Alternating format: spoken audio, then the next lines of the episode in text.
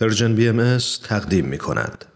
این برنامه کاری است از Persian BM هدف اصلی Persian BM ارائه اطلاعات صحیح و دقیق درباره اصول اعتقادی و باورهای آیین بهایی، رفع سوء تفاهمات موجود در مورد این آیین و تحکیم پایه های مهر و دوستی میان ایرانیان و فارسی زبانان سراسر جهان است.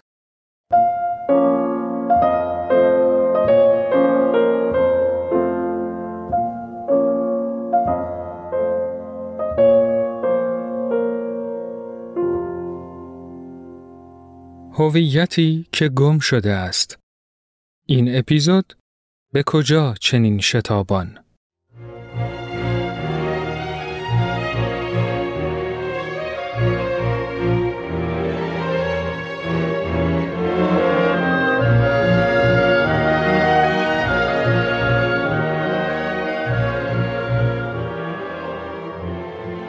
حتم دارم که بارها شنیده ای که انسان موجودی است اقتصادی و می‌دانم که برخی تا این عبارت انسان اقتصادی را میشنوند کهیر می‌زنند. من هم تا حدودی با آنها هم رأیم و روزی به تو خواهم گفت که چه ها بر سرمان نیامده است با همین تکبعدی انگاشتنمان. ولی از تو که نمی‌توانم پنهان کنم عبارت انسان اقتصادی بسیاری از جنبه های هویتمان را برملا می سازد. ما از زندگی آسوده کوچنشینی و شکارگری به یک جانشینی و کشاورزی روی آوردیم چون علاقه وافری به داشتن داشتیم. ما تمامی رنجهای روستانشینی را قبول کردیم تا اندوخته غذا داشته باشیم. ما خط را نساختیم که داستان بنویسیم. داستانها را سینه به سینه نقل می کردیم. و خط برای این نبود که شاهانمان سنگ نوشته بر جای بگذارند. شاهانمان ابتدا با زور تیغ و بعد هم با امارت سازه های شکوهمند خود را اثبات می کردند. ما خط را ساختیم تا حساب و کتاب خیش و همسایه را بدانیم. یادمان باشد که چند خروار گندم داریم و چند رأس از بزهای گله بزرگ شهر برای من است. و این آغاز تمدن بود. تمدن ما بر اساس تمایل ما به داشتن بیشتر شکل گرفت و بعد از آن هم نقاط عطفی که همچون انقلاب صنعتی داشتیم قوه محرکش زیاد خواهی ما انسانها بود. ایران جانم برایت داستان را خیلی خلاصه کنم تا نوبت به تو برسد. در طول هزاران سال ما سعی کردیم که این تمایل لایتناهی به بیشتر داشتن را محدود کنیم. می‌دانستیم که این خوی انسان مایه پیشرفته است. ولی می ترسیدیم که این اجدهای زیاد خواهی از زنجیر برهد و دودمانمان را با پف آتشی برباد دهد. این گونه بود که در تمام ادیان و آموزه های کهن قناعت و صرفجویی امری ممدوح بود و اصراف و بریز و بپاش مزموم. در کمتر فرهنگی خواهی و اطلاف منابع ارزش بود تا اینکه چرخش چرخ روزگار چرخهای صنعت را گرداند و دنیایمان وارد پارادایم دیگری شد. ما خیلی زود مکانیزم دنیای صنعتی را فهمیدیم متوجه شدیم که سفره جادویی پهن شده است که هرچه بیشتر بر گردش بنشینیم بزرگتر می شود و هرچه بیشتر از آن صرف کنیم رنگینتر و مهناتر می گردد. پس به یک باره تمام آن آموزه های قناعت پیشگی را به کنج گنجه ها و بالای تاخچه ها نهادیم و مصرفگرایی را ارزش غالب جوامعمان ساختیم. نزدیک به دو قرن تازاندیم و هرگز صداهای مخالف که یا دل در گرو سنت ها داشتند و یا شاید اندیشمندانی بودند که فرجام را بهتر می دانستند یارای مقاومت با این سیل ویرانگر مصرفگرایی را نداشتند و هنوز هم ندارند. حتی ایدئولوژی هایی که مدتی طولانی بر نیمی از جهان سیطره داشتند هم در نهایت در برابر این موج خروشان دوام نیاوردند. تا اینکه چند دهه است که صدای قررش های مهیبی را از دل زمین میشنویم و بیشتر به این فکر افتاده ایم که نکند آن اجده های خانمانسوز زیاد خواهی از خواب برخواسته باشد و یک دفعه جهانمان را با تمام آنچه تمدن مینامیمش به کام آتش و مرگ ببرد. آنان که کمی هوشیارند صدای قررش ها را میشنوند و آثارش را می‌بینند. ولی کمتر کسی است که از دام این زیاد خواهی و مصرفگرایی خود را رهانیده باشد.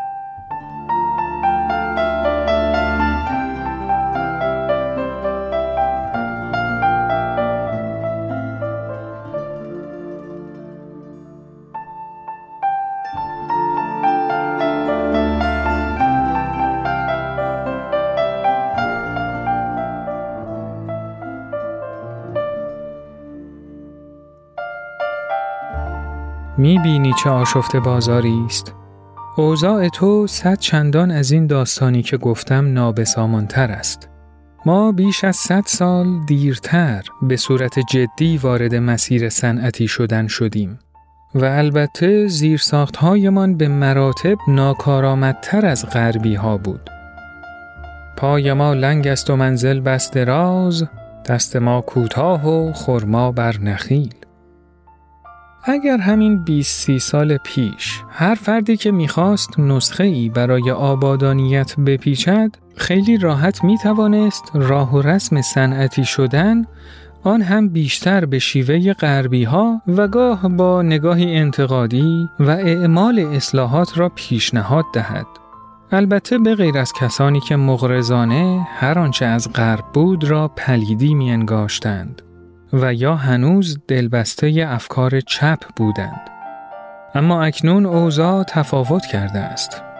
ما هنوز به تمام صنعتی نشدیم و در بسیاری از موارد نیز راه را به اشتباه رفته ایم. به طوری که تحرکات آن اجدهای ویرانگر را در دل زمینمان بیشتر احساس می کنیم. این گونه است که تصمیم گیری برایمان سخت می شود.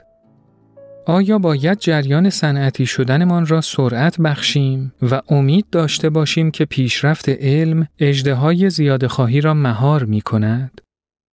آیا باید توبگویان بگوییم که سنتگرایان و چپگراها و همه مخالفان لیبرالیسم غربی درست می گفتند و تاریخ آنها را نفهمیده است؟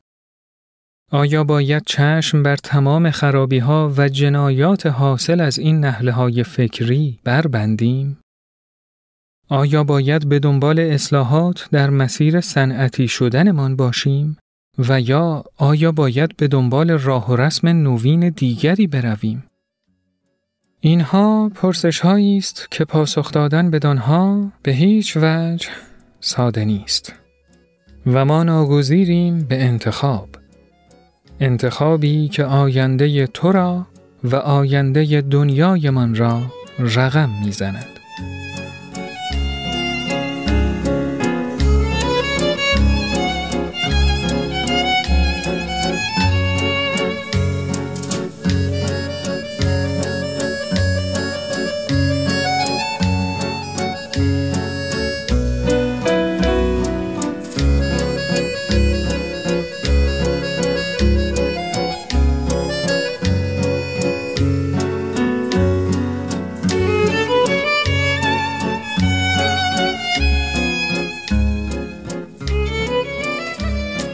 سلام من سهیل مهاجری و همکارم فرانک شبیریان با شما هستیم و از شما دعوت می کنیم که در ابتدای این اپیزود به بریده هایی از کتاب انسان خردمند نوشته یووال نوح هراری گوش دهید.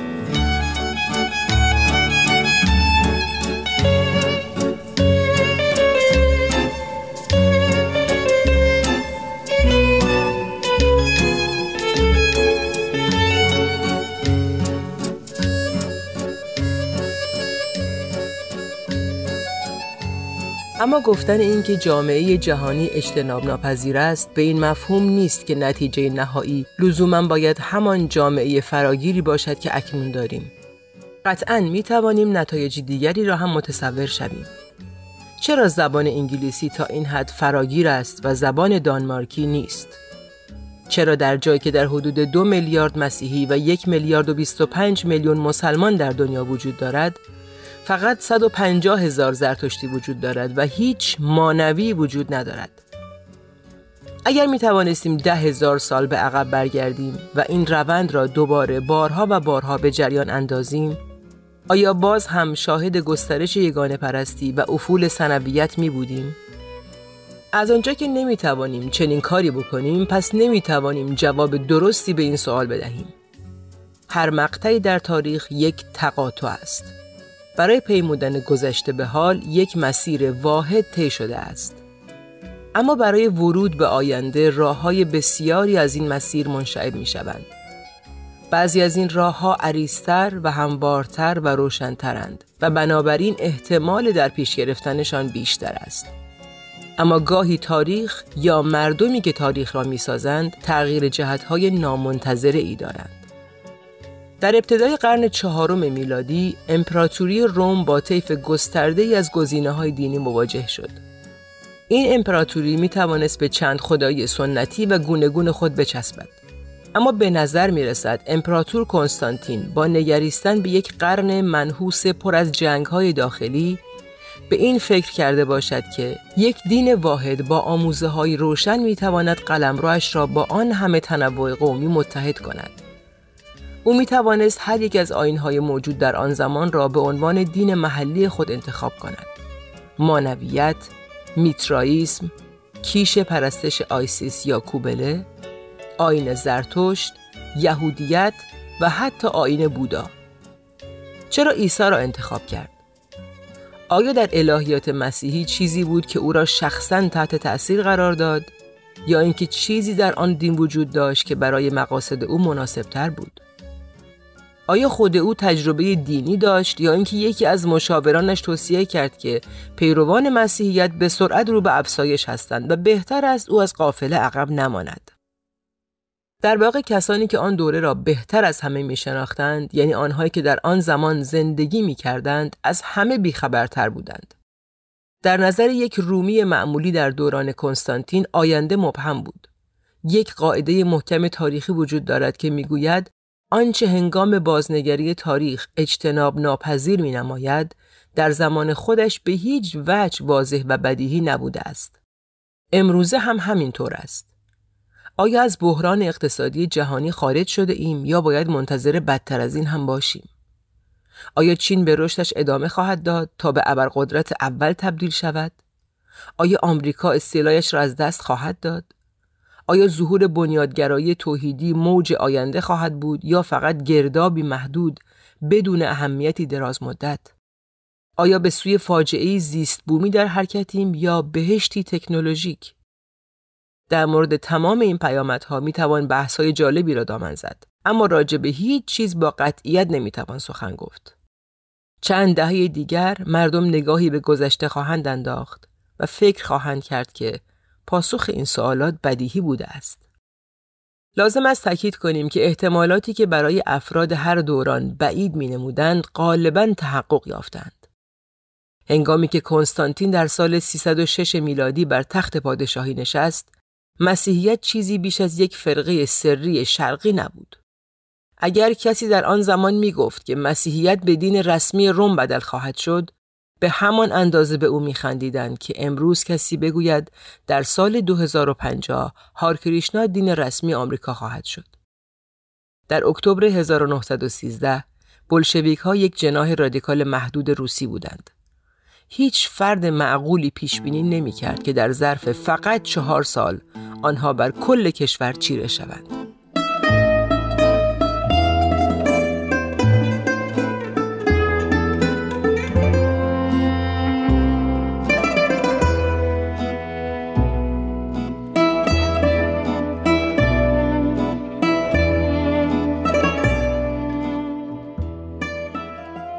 پس از سال 1908 و به خصوص بعد از سال 1945 طمع سرمایهداری عمدتا به دلیل ترس از کمونیسم تا حدودی مهار شد.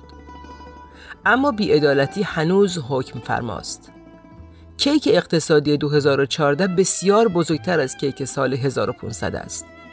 اما آنچنان نامساوی تقسیم شده است که بسیاری از دهقانان آفریقایی و کارگران اندونزی بعد از یک روز کار سخت با غذایی کمتر از غذای اجدادشان در 500 سال قبل به خانه برمیگردند. ممکن است رشد اقتصاد مدرن هم مثل انقلاب کشاورزی فریبی بسیار بزرگ از کار درآید. گونه انسان و اقتصاد جهانی شاید به رشد ادامه دهد اما ممکن است همچنان افراد زیادی در فقر و گرسنگی زندگی کنند. سرمایهداری به این انتقاد دو پاسخ دارد. اول اینکه سرمایهداری جهانی را به وجود آورده است که هیچ کسی دیگری به جز خود سرمایهدارها قادر به ادارهش نیست. تنها تلاش جدی برای اداره دنیا به گونه متفاوت کمونیسم بود که تقریبا از هر نظر بسیار بدتر از کار درآمد و دیگر کسی رقبت به تکرار آن ندارد. در سال 8500 قبل از میلاد شاید می‌شد بر انقلاب کشاورزی گریست اما برای دست کشیدن از کشاورزی دیگر دیر شده بود.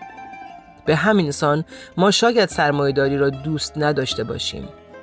اما پاسخ دوم این است که ما به شکیبایی بیشتری نیاز داریم. بهشت یعنی وعده سرمایهداری در نزدیکی ماست. راست است اشتباهاتی صورت گرفته است. مثل تجارت برده در سواحل اقیانوس اطلس و استثمار طبقه کارگر اروپایی ولی ما از اینها درس گرفته ایم و فقط اگر کمی بیشتر صبر کنیم و بگذاریم کی کمی بزرگتر شود به همه ما سهم بیشتری خواهد رسید. هرگز نمی شود غنایم را به طور مساوی تقسیم کرد. اما آنقدر خواهد بود که هر مرد و زن و کودکی را راضی کند. حتی در کنگو. در واقع نشانه های مثبتی وجود دارند. حداقل اگر بخواهیم معیارهای مادی را در نظر بگیریم. مثل امید به زندگی، مرگ و میر نوزادان و میزان مصرف کالری. سطح زندگی یک انسان معمولی در سال 2014 علا رقم رشد تصاعدی جمعیت دنیا به طور چشمگیری از آنچه در 1914 بود بالاتر است. اما آیا کیک اقتصادی می تواند تا مدتی نامحدود بزرگتر شود؟ هر کیکی نیاز به مواد خام و انرژی دارد. پیشگویان بدبین اختار می دهند که انسان خردمند دیر یا زود تمام مواد خام و انرژی سیاره زمین را به طور کامل مصرف می کند. آن وقت چه خواهد شد؟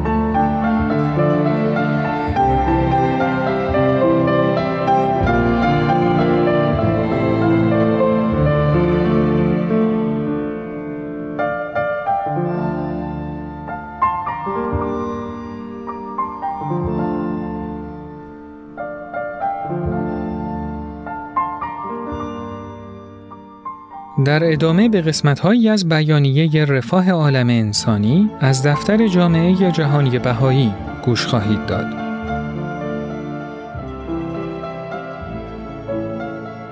تاریخ تا به حال عمدتا تجارب و سرگذشت اقوام، فرهنگها، طبقات و ملتها را ثبت نموده است. با همبستگی فیزیکی کره زمین در این قرن و قبول این واقعیت که همه ساکنان آن وابسته به یکدیگرند، تاریخ نوع بشر به صورت یک قوم واحد اکنون در حال شروع شدن است. سیر طولانی و بطی تمدن بشری پیشرفتی پراکنده و ناهمگون داشته و در اعطای امتیازات مادی نامتعادل و مسلما غیر منصفانه بوده است. با این حال ساکنین کره زمین که طی قرون و اعثار گذشته گنجینه غنی از تنوع ژنتیکی و فرهنگی اندوخته اند اکنون با این وظیفه خطیر و پیچیده روبرو هستند که آگاهانه و به طور سیستماتیک از میراث مشترک خود استفاده نموده و مسئولیت برنامه ریزی آینده خیش را به عهده بگیرند. این تصور که می‌توان مرحله بعدی پیشرفت تمدن را بدون یک بازنگری عمیق بر گرایش ها و مفروضاتی که امروزه زیر ساخت روی کرد به توسعه اجتماعی و اقتصادی را تشکیل می دهد طرح نمود فکری غیرواقع بینانه است و کاملا واضح است که این بازندیشی باید مسائل علمی مربوط به سیاست گذاری، نحوه بهره برداری از منابع، روال برنامه ریزی، شیوه های اجرایی و سازماندهی را در بر گیرد. ولی در حین انجام این کار، یک سلسله مسائل اساسی در رابطه با اهداف درازمدتی که باید دنبال شود، ساختارهای اجتماعی مورد نیاز، مستلزمات برقراری اصول عدالت اجتماعی و ماهیت و نقش دانش در ایجاد تغییرات پایدار به سرعت چهره خواهد گشود. مفروضاتی که در حال حاضر اکثر برنامه ریزی های توسعه را جهت می بخشد، اساساً بر پایه مادیگرایی استوار است. بدین معنی که منظور از توسعه چنین تعریف می شود. گسترش دادن موفقیت آمیز همان وسایلی که تا کنون از طریق آزمون و خطا در بعضی از نقاط جهان سبب دستیابی مردم به رفاه مادی شده است به تمام اجتماعات دیگر البته تغییراتی در گفتمان توسعه صورت می گیرد تا تفاوت‌های موجود در فرهنگ و نظام سیاسی را منظور دارد و به خطرات وحشتناک ناشی از آلودگی محیط زیست پاسخ گوید. ولی مفروضات زیربنایی مادیگرایانه اساساً زیر سوال برده نمی شود. با نزدیک شدن پایان قرن بیستم دیگر نمی‌توان بر این باور باقی ماند که روی کردی به توسعه اجتماعی و اقتصادی که از مفهوم مادیگرایانه زندگی نشأت گرفته قادر به جوابگویی نیازهای بشریت خواهد بود.